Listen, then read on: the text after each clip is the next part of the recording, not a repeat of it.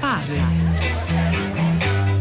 Buongiorno direttore, Buongiorno. sono Maria Vittoria dalla provincia di Ancona. Volevo dire due cose sulla cattura dei terroristi, eh, portando l'attenzione su alcuni aspetti. Purtroppo eh, poi i giornali per fare effetto usano anche delle parole mh, forti e magari non adatte, cioè per esempio uno dice come ha letto lei prima, la cicatrice risanata, poi c'è la parola vendetta che circola molto, ma sono totalmente inadatte, primo perché quando c'è una ferita casomai la cicatrice resta. E molte cicatrici tra l'altro sono talmente profonde che hanno inciso profondamente. E poi la parola vendetta da parte di uno Stato non esiste proprio perché lo Stato fa giustizia. Buongiorno, sono Roberto, chiamo da Catanzaro. Io sono tra i milioni di militanti di sinistra che hanno attraversato la stagione eh, della- degli anni di piombo. Ho fiducia in questo disegno di governo, proprio per quello che diceva lei. Eh, la fiducia parte da una frase che lei ha detto, eh, cioè inclusione. Rifiuto quindi tutti gli interventi che oggi parlano di vendetta dello Stato, perché, eh, e zio Mauro lo scriveva oggi, quello che resta irrisolto a 40 anni da quei fatti, quelle stagioni, a 30 anni dalla chiusura di quella stagione, è la- la- il problema delle vittime. Io confido che questo governo ecco, sia assolutamente estraneo a quello che accadde negli anni precedenti, e cioè la trattativa Stato-mafia. Oggi pesa su di noi, così come pesarono su di noi e pesano ancora in misura differente le trattative oblique su posizioni di principio. Buongiorno, Massimo da Milano. Ma gli anni di piombo sono davvero finiti.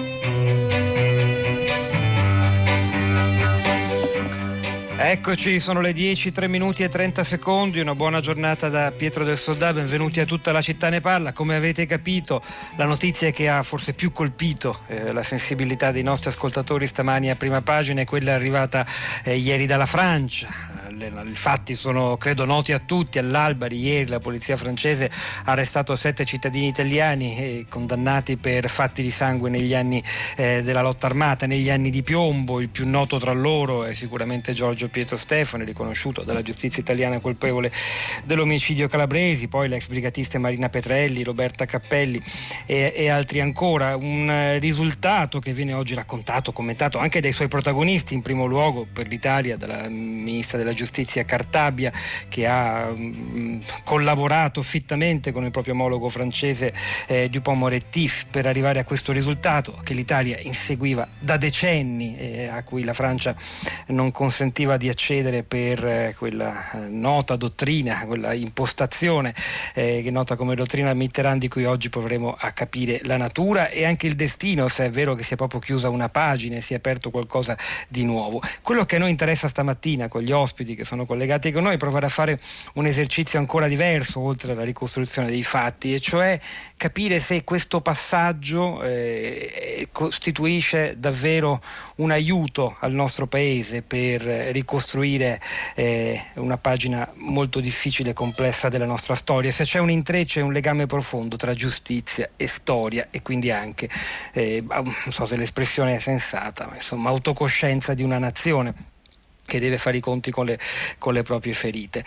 E abbiamo bisogno di voi questa mattina, come sempre, le vostre domande, critiche, osservazioni, inviatele al 335 56 34 296. Noi siamo qui per rispondere, soprattutto per girarle ai nostri ospiti che stamattina sono Benedetta Tobagi, buongiorno e benvenuta. Buongiorno a voi.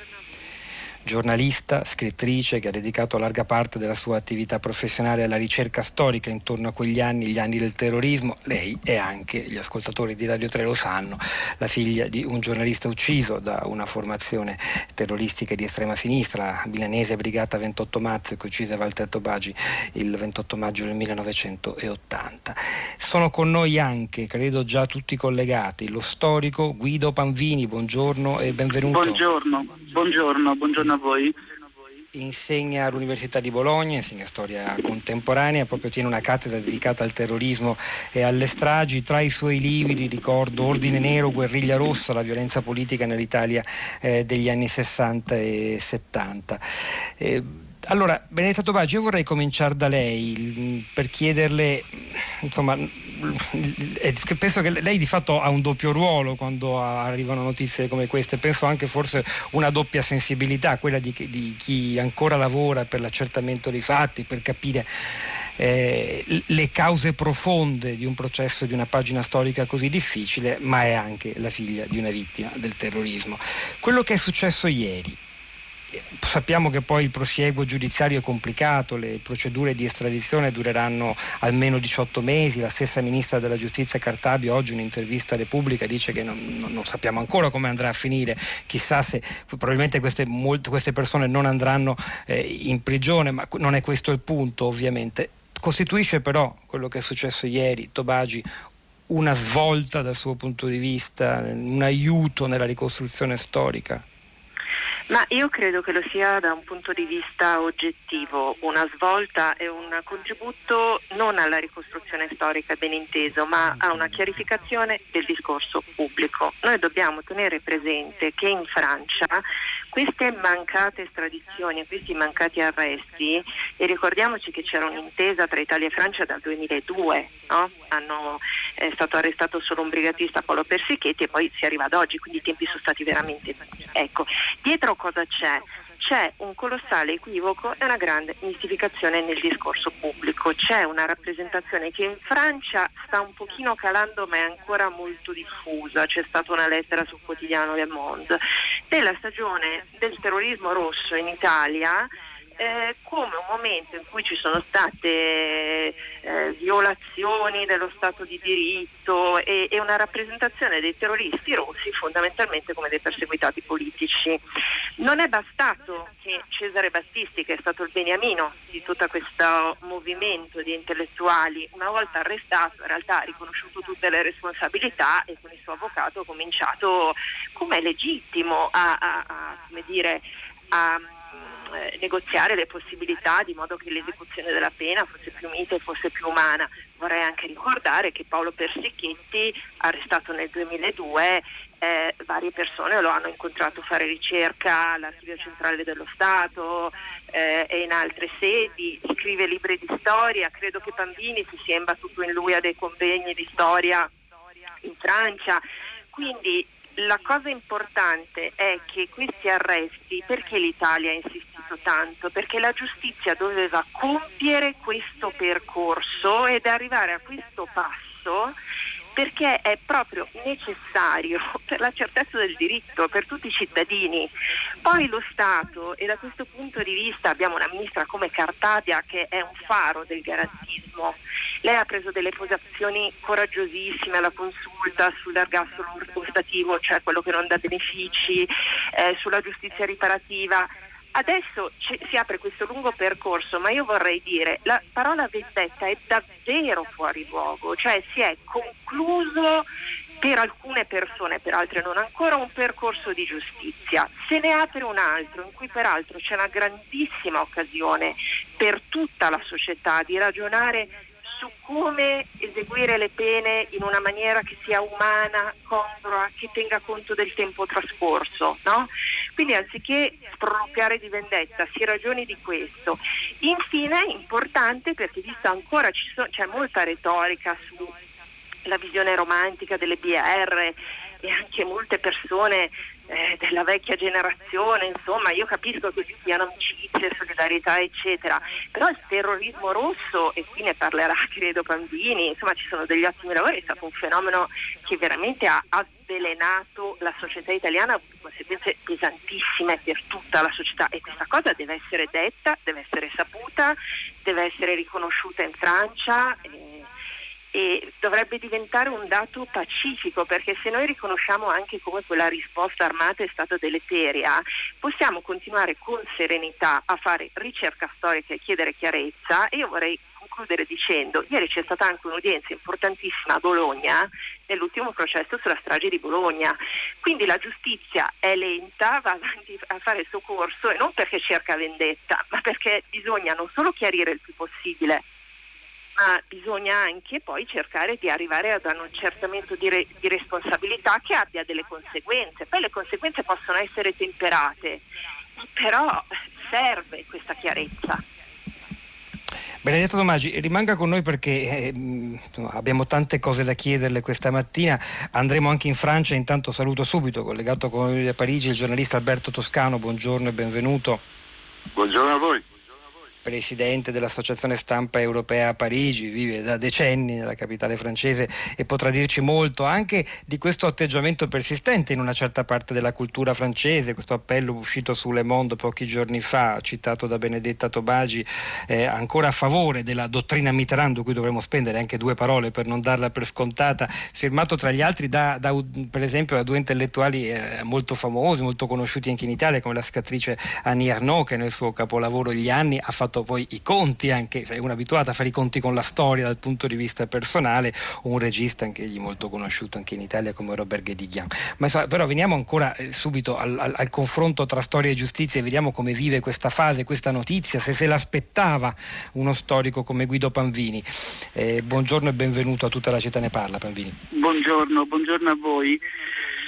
Beh, eh, era nell'aria perché la pressione dei governi italiani, come, come ricordava anche Benedetta Tobbaggi, era stata pressante in questi anni ed era un nodo non risolto nei rapporti diplomatici da Francia e Italia, in un momento in cui tra l'altro eh, sono ancora in corso diversi processi anche per quanto riguarda le persone di estrema destra, cioè l'impressione è che pur tante contraddizioni e ambivalenze, le istituzioni dello Stato non stanno rinunciando a fare chiarezza eh, su quelle vicende così drammatiche che tra le altre cose le chiamano anche in primo, in primo piano. Quindi, eh, concordo perfettamente con quanto è stato detto fino adesso. Questo è un passaggio che aiuterà eh, a fare chiarezza, la giustizia è la base eh, vera per poi ehm, approfondire ecco, una riflessione che è già molto avanzata nel nostro paese, gli storici da questo punto di vista sono, eh, insomma, ci sono diversi cantieri aperti, ecco, non, eh, tanti sono le ricerche e i temi su, su questi mh, argomenti che proprio oggi sono emersi così all'attenzione dell'opinione pubblica e, e questa vicenda per quanto possa essere eh, drammatica in tutti i suoi risvolti aprirà un ulteriore terreno di, di scavo e di approfondimento. Senta, non c'è però il rischio. Mm, questa mattina Marco Tarquino, il direttore di Avvenire che conduce prima sì. pagina questa settimana, ha detto due articoli, pezzi, due articoli importanti usciti sul foglio, uno di Giuliano Ferrara e l'altro di Adriano sì. Sofri, la sì. cui destino, la cui storia anche giudiziaria, come noto, è fortemente intrecciata certo. a quella di, di Pietro Stefani. E, e Ferrara indica il rischio di cadere in una semplificazione, in un giubilo che oserei dire riduzionista, cioè una specie di unanime soddisfazione in questo momento argomento che però rischia di non aiutare eh, la, la, comprensione, eh, almeno così mi pare di capire dal suo pezzo che è molto articolato e complesso. E, e l'altro punto, contenuto invece nel lungo articolo di Sofri, che le voglio sottoporre, Panvini, è la considerazione su queste persone, le, i sette arrestati, ma vale anche per molti altri, e cioè che eh, nella loro nuova stagione di vita in Francia, eh, una volta chiusa la pagina della lotta armata, non hanno più compiuto reati, cioè si sono comportati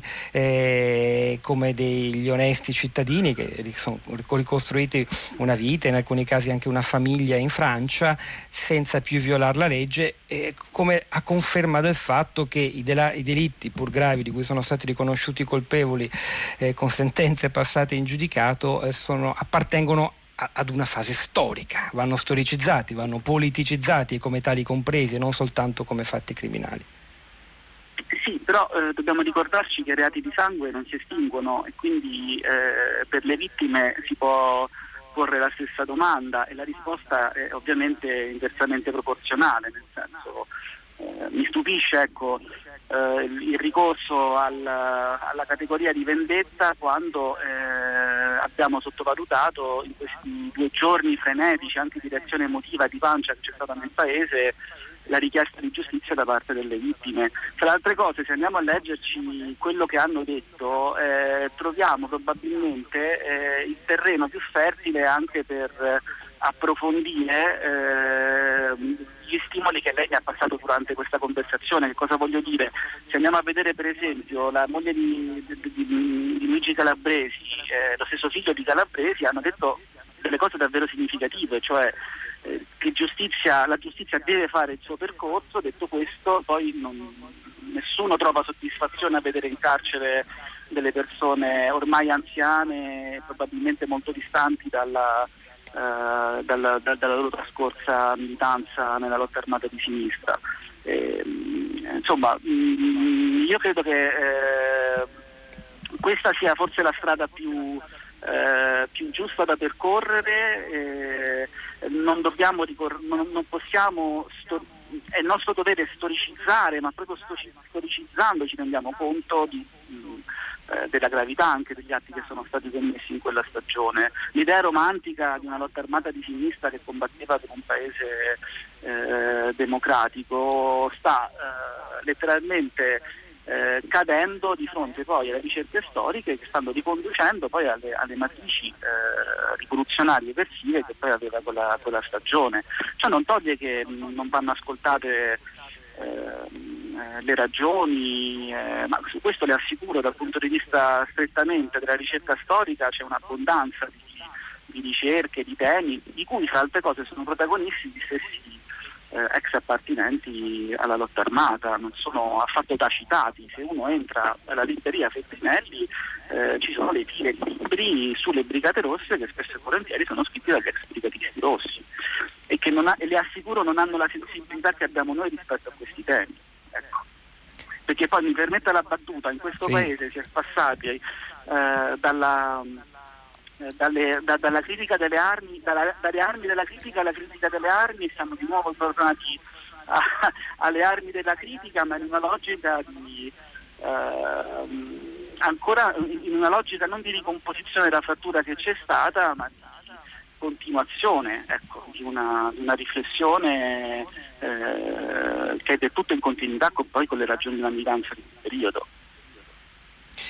E tuttavia il tema della uh, discrepanza tra il tempo della giustizia e il tempo della vita delle persone, il tempo dell'esistenza, colpisce eh, alcuni dei nostri ascoltatori, tra i quali Gianni da Bologna, che se, leggo ad esempio di altri sms arrivati, che dice festeggiare per l'arresto di qualcuno, soprattutto se la sua colpa risale a più di 40 anni fa, nel caso dell'omicidio calabresi eh, e di Pietro Stefani si a 49, quasi 50 anni fa, non è un comportamento intelligente, sarebbe forse più corretto rammaricarsi, se non altro per il ritardo nel resto. Va detto Alberto Toscano, e con lei voliamo virtualmente a Parigi, che questa lunghezza di tempi della giustizia ha a che fare con una scelta non soltanto del presidente francese Mitterrand negli anni Ottanta, ma di tanti suoi successori che non hanno concesso l'estradizione, tranne un caso ricordato da Benedetta Dobagi, quello di Persichetti, per arrivare ad oggi. Che cosa ha determinato in Francia questo cambio di rotta del presidente Macron che senza rinnegare la dottrina Mitterrand ne ha rivendicato anzi un'applicazione alla lettera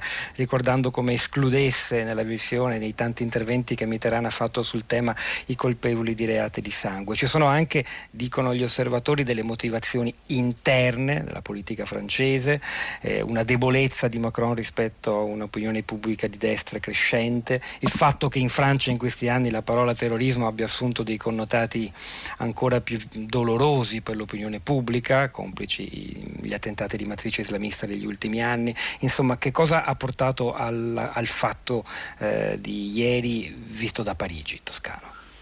Io penso che la ragione di fondo per cui Emmanuel Macron ha deciso di procedere con questi arresti sia, sia nella relazione attuale eccellente tra le autorità francesi e italiane, relazione eccellente che si riferisce all'Europa e che si riferisce, cosa di cui si parla molto meno, alla politica africana, tra l'altro con l'impegno di militari italiani nella guerra del Sahel cosa di cui in Italia nessuno parla, cosa che si riferisce tra l'altro alla situazione anche in Libia che vede Francia e Italia mano nella mano. Ma torno alla situazione in Francia. Dunque, posto che l'atmosfera oggi è idilliaca tra Francia e Italia, eh, c'è per quanto riguarda questione di questi arresti un background, un background di cui parlava molto opportunamente eh, Benedetto Tobagi che si riferisce al passato della riflessione francese sul terrorismo italiano. Negli anni 70 eh, l'azione delle brigate rosse è stata vista eh, con favore da parecchi intellettuali francesi e ancora oggi in vari convegni la storia delle Brigate Rosse viene interpretata in modo a mio avviso distorto nel senso che si vede nell'azione delle Brigate Rosse per esempio ed è stato detto anche in convegni relativamente recenti a Sciences Po e in altre facoltà universitarie francesi si vede come un'azione antifascista da parte delle Brigate Rosse che non è assolutamente vero perché le Brigate Rosse, come tutti sappiamo, se la presero con Aldo Moro con coloro che interpretavano una politica progressista in Italia. Il nemico delle Brigate Rosse era il compromesso storico, era, erano le riforme, non era certo la parte più retriva della politica italiana. Dunque viene data un'interpretazione storica in cui anche storici italiani talvolta potrebbero dire qualche parola in più per ispirare i francesi nella giusta direzione, ma la dottrina Mitterrand è stata figlia nel 1985 di questa idea da parte della sinistra francese eh, secondo cui eh, il terrorismo italiano conteneva comunque qualche eh, elemento progressista degno di essere valutato o rivalutato. La dottrina Mitterrand venne espressa, sappiamo, in modo molto ambiguo da François Mitterrand, Mitterrand in un periodo in cui cercava di tenere un po' il piede in due staffe, eh, una sinistra radicale, dialogare al tempo stesso con una sinistra più radicale e, eh, con, eh, e praticando una politica eh, più pragmatica. Dunque, in una delle quelle due versioni in cui Mitterrand espresse la sua dottrina, c'era questa idea di eh, ospitare tutti e nell'altra si escludevano coloro che fossero responsabili di crimini di sangue.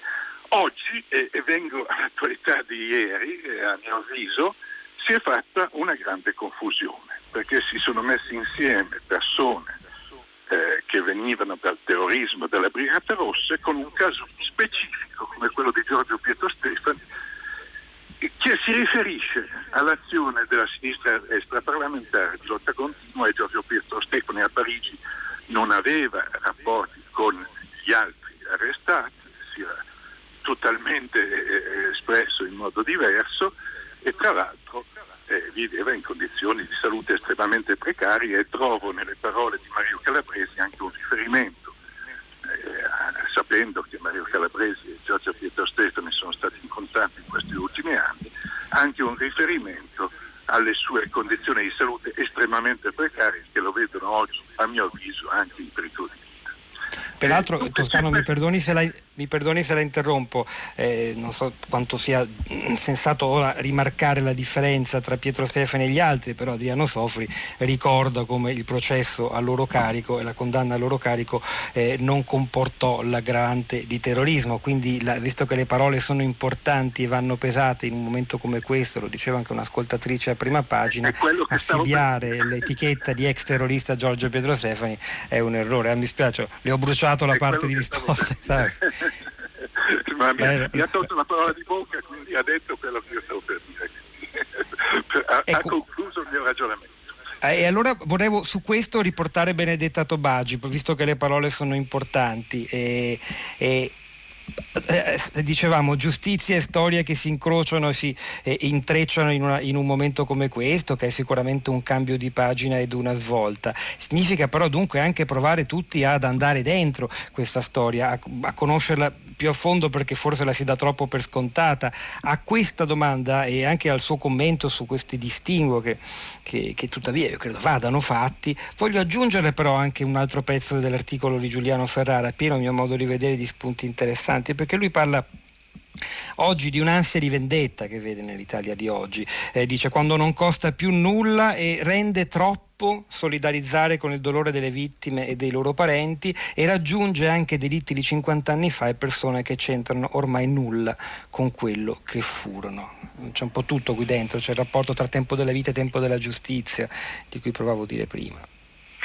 Sì, però si ignora che in questi giorni così caotici appunto la famiglia calabrese ha avuto delle parole appunto di grande eh, comprensione e richiamo all'umanità e anche al, al dramma personale che, che, vivono gli arrestati. Vorrei anche, io ho sentito le dichiarazioni del figlio del generale Galvaligi per il cui omicidio sono state condannate Roberta Cappelli e Marina Petrella, anche lui assolutamente ha detto non c'è odio, solo un percorso di giustizia, ma anche eh, la famiglia dell'appuntato Guerrieri, ucciso da Narciso Manenti. Allora io credo che per cogliere le riflessioni di Ferrara dobbiamo chiedere che lo stesso Ferrara riconosca che nel discorso c'è tutta questa apertura. Quanto a Pietro Stefani, eh, eh, ricordiamo che eh, lui ha una condanna a 14 anni, eh, le condizioni di salute fanno sì che le persone eh, spesso non vengano incarcerate persino quando so- hanno gravi condanne di terrorismo. Vorrei ricordare per esempio il caso di Carlo Maria Maggi, che è stato uno dei grandi leader delle versioni di estrema destra, condannato per la strage di Brescia, era anziano, era malato, ha fatto un solo giorno di prigione. Per questo io all'inizio richiamavo e vorrei tornare a farlo al fatto che è l'occasione proprio in quest'Italia così avvelenata da discorsi forcaioli, da amarezze, da semplificazioni, di valorizzare le parole positive e costruttive che stanno uscendo anche da quelle che vengono come dire, evocate come i, io ho letto dei commenti che parlano di voce del sangue, allora come si fa a dire però che le posizioni che ho appena citato sono voce del sangue? Come si fa a associare la ministra Cartabia alla voce del sangue? Quindi entriamo dentro, riprendiamo l'occasione per ragionare anche, eh, è chiaro che bisogna fare un distinguo eh, sull'omicidio calabresi, però io penso anche agli studi molto importanti che hanno fatto Guido Panvini e altri storici hanno ricordato come da gruppi, pezzi di gruppi come Lotta Continua al Potere Operaio poi sono usciti il grosso eh, da lotta continua e dal servizio d'ordine è uscito molto di prima linea e da potere operaio e l'autonomia è uscito molto delle brigate rosse, quindi senza appiattire, non voglio che vengano scambiate le mie parole per un appiattimento, ci sono tutti questi distinguo, però eh, proprio per questo nell'Italia forcaiola di oggi prendiamo questa occasione, questo caso così sensibile per ragionare anche ad ampio raggio per esempio sulla pena, sul carcere. In Italia è un problema costante questa giustizia lentissima, ricordavo prima il processo di Bologna, quindi sono riflessioni importanti e che possono veramente non solo ricomporre delle fratture del passato, però anche come gettare delle passerelle verso il futuro eh, in cui ci sia maggiore considerazione eh, per le, appunto, per le diverse sensibilità nella società, per anche le problematiche specifiche del nostro Paese. Ecco, quanto alla sfida che questa vicenda ci pone a tutti noi, al paese, alla società, agli storici, a tutti coloro che sono interessati, eh, Panvini, vorrei chiudere questa prima parte di tutta la città ne parla con lei. Mi, mi, colpisce molto che nell'intervista Repubblica, su Repubblica alla ministra Cartabia, la ministra non parli solo delle tecnicalità giuridiche, ma faccia riferimento a un inquadramento storico, anche filosofico di questa storia. Eh, cita più volte il filosofo francese Paul Ricoeur e in particolare due espressioni di Ricoeur. Il fatto fatto che occorre una parola di giustizia e che una volta che la parola di giustizia, nel caso specifico l'arresto di queste sette persone a Parigi secondo Cartabia, il fatto che da qui inizi un'altra storia. Un'altra storia all'insegna di che cosa? Lei stessa fa riferimento al Sudafrica post-apartheid, fatta di verità riconosciuta insieme e poi, ma soltanto poi, di riconciliazione.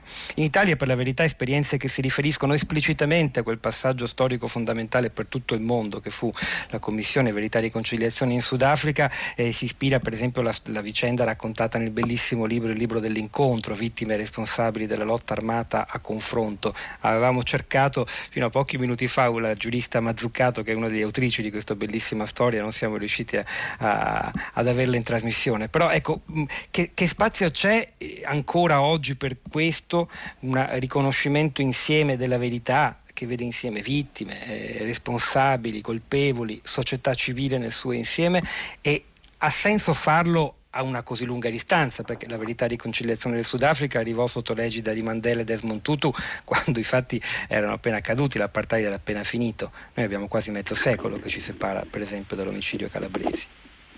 Guardi, io su questo punto sono personalmente scettico, nel senso eh, innanzitutto sono fenomeni completamente diversi, eh, quindi difficilmente comparabili. In Italia c'è stata un'occasione mancata, che sono state eh, le commissioni parlamentari d'inchiesta sul caso Moro e sulle le stragi che hanno insanguinato il paese dal 69 all'80, che poi hanno allargato i loro lavori in realtà all'insieme di questi temi, ma sostanzialmente non hanno avuto la stessa funzione che hanno avuto le commissioni verità e giustizia eh, in Sudafrica.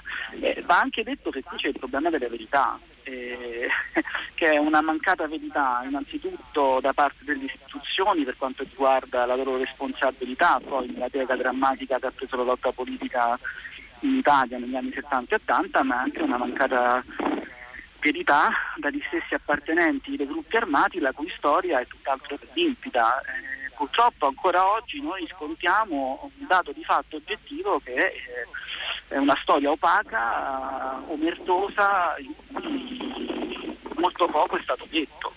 E quindi le premesse sono francamente molto difficili eh, e rischia una eh, commissione eh, verità e riconciliazione di eh, non soddisfare quel bisogno di conoscenza che è alla base poi della necessità che hanno le vittime di ricomporre la frattura che ha segnato la loro vita. Il libro a cui lei fa riferimento è un libro importante, eh, sicuramente però è un libro che ruota attorno a un altro tipo di istituzione che è stata la Chiesa Cattolica eh, che ha promosso eh, gli incontri tra vittime ed ex carnefici, ma ehm, che hanno avuto un, un, ruolo molto importante, ma all'interno del quale secondo me il tema della verità è stato un po' sacrificato. Beh, la storia è complessa, mi, mi permetto di rinviare e di consigliare la lettura di questo libro uscito per il saggiatore. Ehm, il libro L'incontro vittime responsabili della lotta armata a confronto e l'idea di giustizia riparativa, insomma un concetto affascinante, complesso e appunto come diceva Panvini forse difficilmente applicabile alla storia del terrorismo italiano e tuttavia da prendere in considerazione. Ci par di capire in questo giorno in cui riflettiamo su una vicenda giudiziaria che però ha evidentemente dei risvolti importanti per la ricostruzione della storia del nostro paese. Noi ringraziamo ora gli ospiti intervenuti in questa prima parte parte di tutta la città ne parla, che non finisce qui, grazie a Guido Pambini, a Benedetta Tobaggi e ad Alberto Toscano da Parigi e continuiamo in musica, continuiamo con un brano che ci riporta alla seconda metà degli anni 70 quando fu scritto, una canzone che racconta un'epoca storica fortemente segnata da politica e violenza. Giacomo Manfredi, il brano è Agenda 68. C'è finalmente un'ora in cui non ho da fare ma la bottiglia è vuota, io sono stanco di pensare. Vorrei leggere un libro, un text, un topolino, ma la mia mano cade su un vecchio taccuino.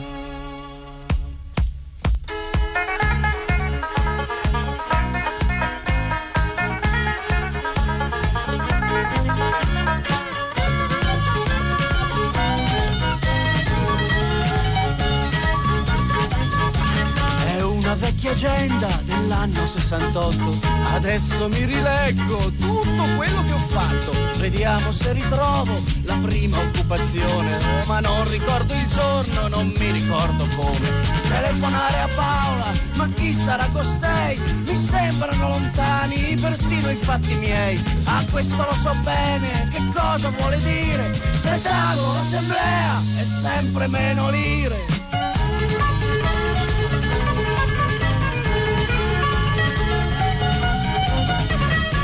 Quante sigle strane, quanti appuntamenti, promesse andate a rane, idee finite in niente. La fonte del potere sta sempre nel fucile, ma tra le ragnatele io non voglio più finire. Agenda un po' invecchiata dell'anno 68, i poster di Guevara son finiti nel salotto. E Mao sulle magliette, e la falce e il martello, assieme al crocefisso, qualcuno ha messo al collo.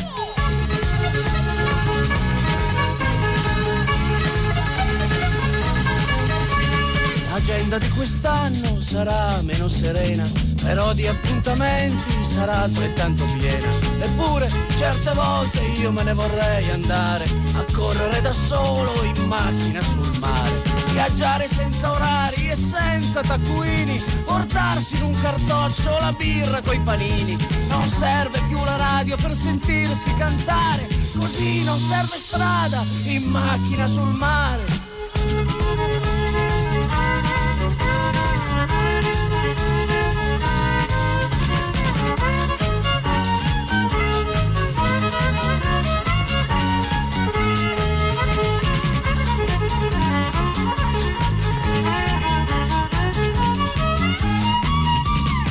Già finita l'ora, già suona il campanello, già squilla il mio telefono, c'è questo, poi c'è quello, continuo ad inseguire cose che non so fare mentre potrei partire in macchina sul mare.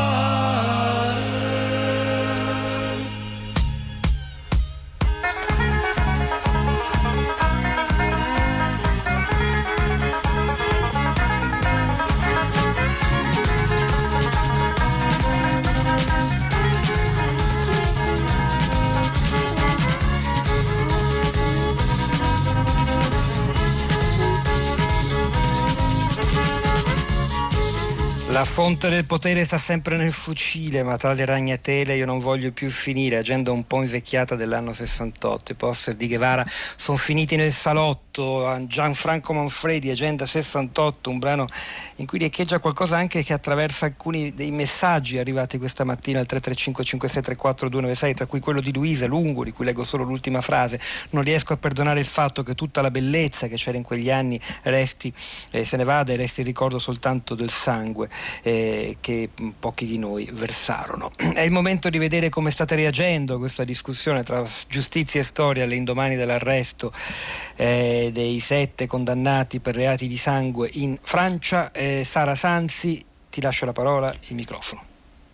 Ciao Pietro, ciao Pietro, buongiorno. La nostra piazza oggi si è aperta, la preparazione della nostra piazza si è aperta con un tweet che abbiamo scovato seguendo un hashtag che ieri pomeriggio Mario Calabresi ha lanciato su Twitter, l'hashtag è Anni di piombo e questa mattina siamo incappati nel tweet di un'altra giornalista che si chiama Flavia Fratello e che pubblica la foto della copertina di Repubblica con il titolo Anni di piombo, ultimo atto fatto. Flavia Fratello aggiunge a questa fotografia questa frase, dice ho chiesto a un ragazzo di 21 anni se capisse questo titolo, no, mi ha risposto, pensava si riferisse alla guerra.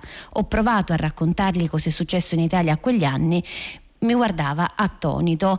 Allora, da, da questo eh, tweet prendiamo spunto per uh, offrire ai nostri ascoltatori anche degli, degli, ulteriori spunti di ascolto. La rete oggi, il digitale, ci offre una grande, ripossibil- una grande possibilità non solo di riguardare e riascoltare dei contenuti d'archivio, in questo anche il, il nostro sito lo fa, ma anche di eh, provare a riguardare quegli occhi con il linguaggio di chi negli anni di piombo ancora non era era, eh, non era nato. Fra i podcast che oggi vogliamo proporre, uscendo un po' dai confini eh, della nostra rete, ce ne sono due in particolare che abbiamo trovato sulla rete che sono stati realizzati da due giovani giornalisti. Il primo che segnaliamo è stato realizzato da Nicolò Porcelluzzi, si trova in rete su tutte le piattaforme, si chiama La bomba in testa ed è, stata, è stato pubblicato a 50 anni esatti dalla strage di Piazza Fontana e un altro contenuto particolarmente adatto anche alle orecchie e al linguaggio di un ventenne è un altro podcast dal titolo Nero che è stato realizzato da Sabrina Pisu e che segue la cartina geografica delle stragi degli anni di piombo. Questi due nostri primi consigli, ma ascoltiamo anche cosa hanno da dirci i nostri ascoltatori e partiamo oggi da Roma dove abbiamo Anna Rita. Sì. Anna Rita è con noi, buongiorno, eccoci. Sì, buongiorno. Prego. Buongiorno.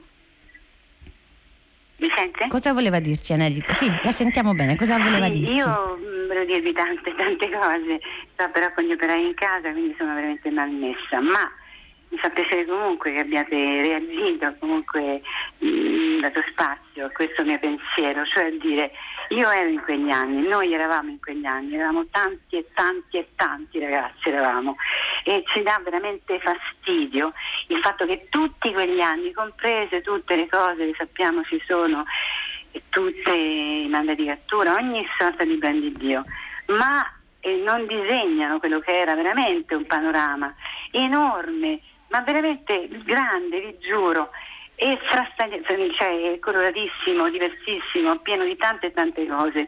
Così come adesso noi vediamo da Greta Thunberg in poi c'è un, un'attenzione no, a tutte queste, tutte queste sollecitazioni che arrivano no, per un meglio fare, per un meglio stare ad ascoltare. Chi dal basso parla da anni, anni, anni, anni. Io ormai sono vecchia, ho 66 anni, vecchia non sarò, ma insomma ho la mia verità e quindi mi pesa ancora di più, ma voglio dire, se si pensa soltanto, quello me lo dire nel messaggio, che è una cosa chiave, no? quando a volte parlo con i giovani e ho piacere a riportare, perché è importante scrivere noi delle cose, come non si è fatto molto, non si è parlato molto purtroppo, servono anni per parlare delle cose brutte, che sono state anche le torture subite all'arresto, ci sono stati gli anni delle leggi speciali per cui la Francia in questo modo ha aiutato questi, noi che siamo andati via da qui, perché c'era proprio uno spirito che non era assolutamente quello giusto, con cui si guardano e si osservano le cose.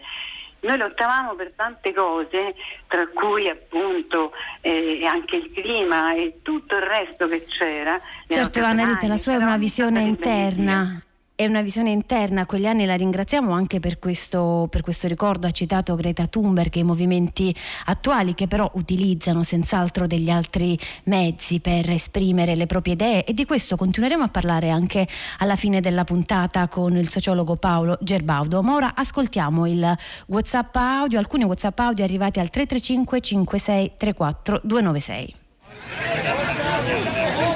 Buongiorno. Chi ha vissuto da giovane o mm, adolescente, l'età più fosca del terrorismo, come me, la giovane donna, che ha assistito a, alle, alla guerriglia urbana fra poliziotti e manifestanti e che ogni giorno aveva paura ad ascoltare la radio per sentire notizie di morti, la cosa che credo prima di più è a gente come noi eh, poter avere una parola di eh, verità, di chiarezza da queste persone che sono state arrestate in Francia. Paola da Alessandria.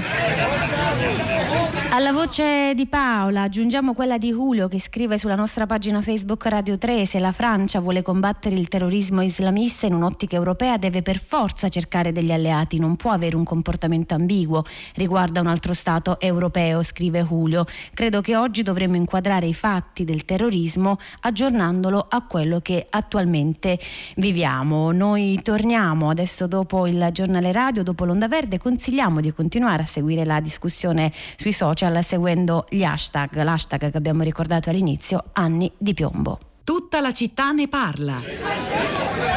Questa puntata di storia non è dedicata a politici, a generali, a re o eroi, ma i protagonisti sono soprattutto dei ragazzi, dei ragazzi di 50-60 anni fa. E forse alcuni di questi potrebbero essere i vostri nonni quando avevano più o meno la vostra età.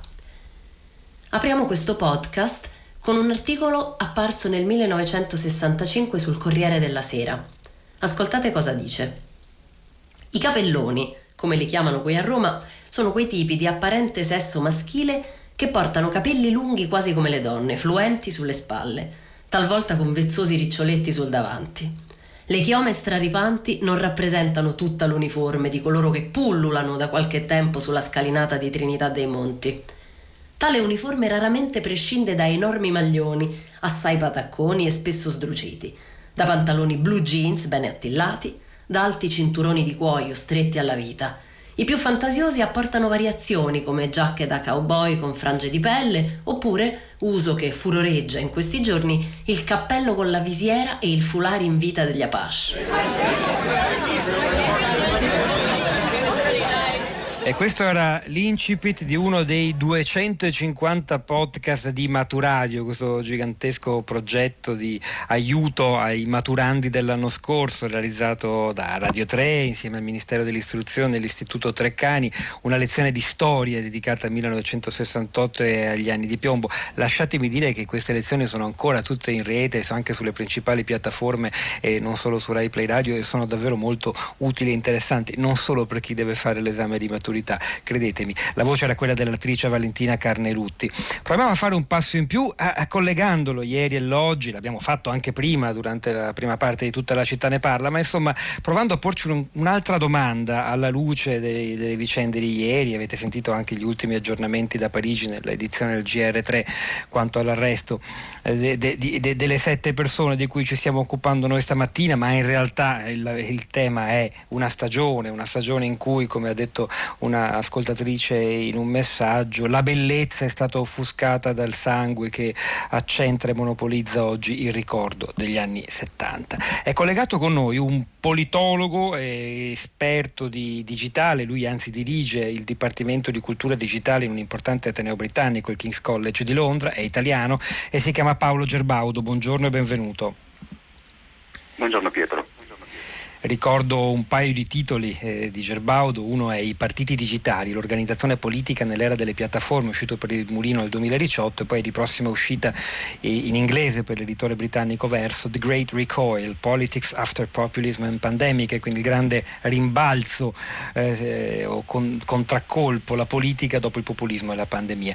Perché abbiamo chiamato lei Gerbaudo? Per chiederle, la prima domanda può sembrare anche banale, ingenua, ma insomma immaginiamoci un grande, una grande ondata di proteste, di dissenso giovanile, di rifiuto dei modelli, delle gerarchie, dei valori, eh, non solo della classe dirigente ma della società nel suo insieme, qualcosa di simile a quanto accade negli anni 70, oggi nel tempo in cui siamo immersi nei media digitali e in cui anche il dissenso per lo più in tutto il mondo si organizza attraverso i social network.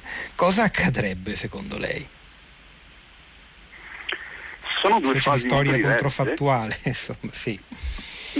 No, sono due fasi molto diverse, però hanno qualcosa in comune che è un uh, ritorno alla politica e alla politicizzazione che stiamo vivendo adesso. Quello che manca oggi rispetto ad allora è quel livello di ehm, lotta ideologica incredibile che c'era negli anni 60 e 70 diciamo, è una cosa quasi inimmaginabile per la nostra generazione. E per fortuna anche la radicalizzazione politica non arriva a quei livelli, non c'è quell'elemento di violenza politica che c'era allora. E diciamo oggigiorno il terrorismo politico nei paesi occidentali è quasi esclusivamente terrorismo nero. Pensiamo all'omicidio di Joe Cox eh, durante la campagna della Brexit, o pensiamo a Luca Traini, a Macerata, pensiamo insomma agli eventi recenti sono stati di terrorismo nero che viene considerato anche dall'intelligence nei paesi occidentali la minaccia principale. Sui social media vediamo un ritorno alla partecipazione sì. che spesso prende forme accese che però per lo più sono parte del gioco democratico. Quanto condiziona, quanto il mezzo digitale condiziona le modalità della protesta? Ovviamente il pensiero va anche ben oltre i confini europei, a tante piazze del mondo dove troviamo una società civile che, se espressione abusata, società civile, ma insomma non ce n'è forse una migliore per mhm. descrivere i cittadini che non ne possono più dell'oppressione che viene dall'alto. I fatti più recenti sono la Birmania o Myanmar, chiamatela come volete, mhm. Hong Kong, eh, più vicino a noi, qualche anno addietro dietro le primavere arabe o l'onda verde in Iran qualche anno prima, insomma tutto il mondo si è avvalso di questo strumento. Quanto ha condizionato non solo le forme ma anche i contenuti della protesta e del dissenso il mezzo digitale? Lei che ha studiato queste cose così a fondo. Io direi che li ha influenzate molto perché ha permesso di costruire uno spazio che fosse relativamente libero rispetto ai media ufficiali di informazione che invece erano eh, specialmente in paesi come l'Iran o paesi come l'Egitto, completamente controllati dal regime. E quindi, specie all'inizio, ha offerto uno spazio in cui ci potesse essere un dibattito più franco e in cui le persone si potessero riconoscere, che è una cosa fondamentale in tutti i movimenti sociali, no? quel momento in cui le persone capiscono che a dispetto delle loro differenze individuali, a dispetto delle loro idiosincrasie, condividono qualcosa in comune. Eh, quella cosa in comune è il fatto di essere eh, oppresse eh, politicamente o il fatto di essere maltrattate economicamente.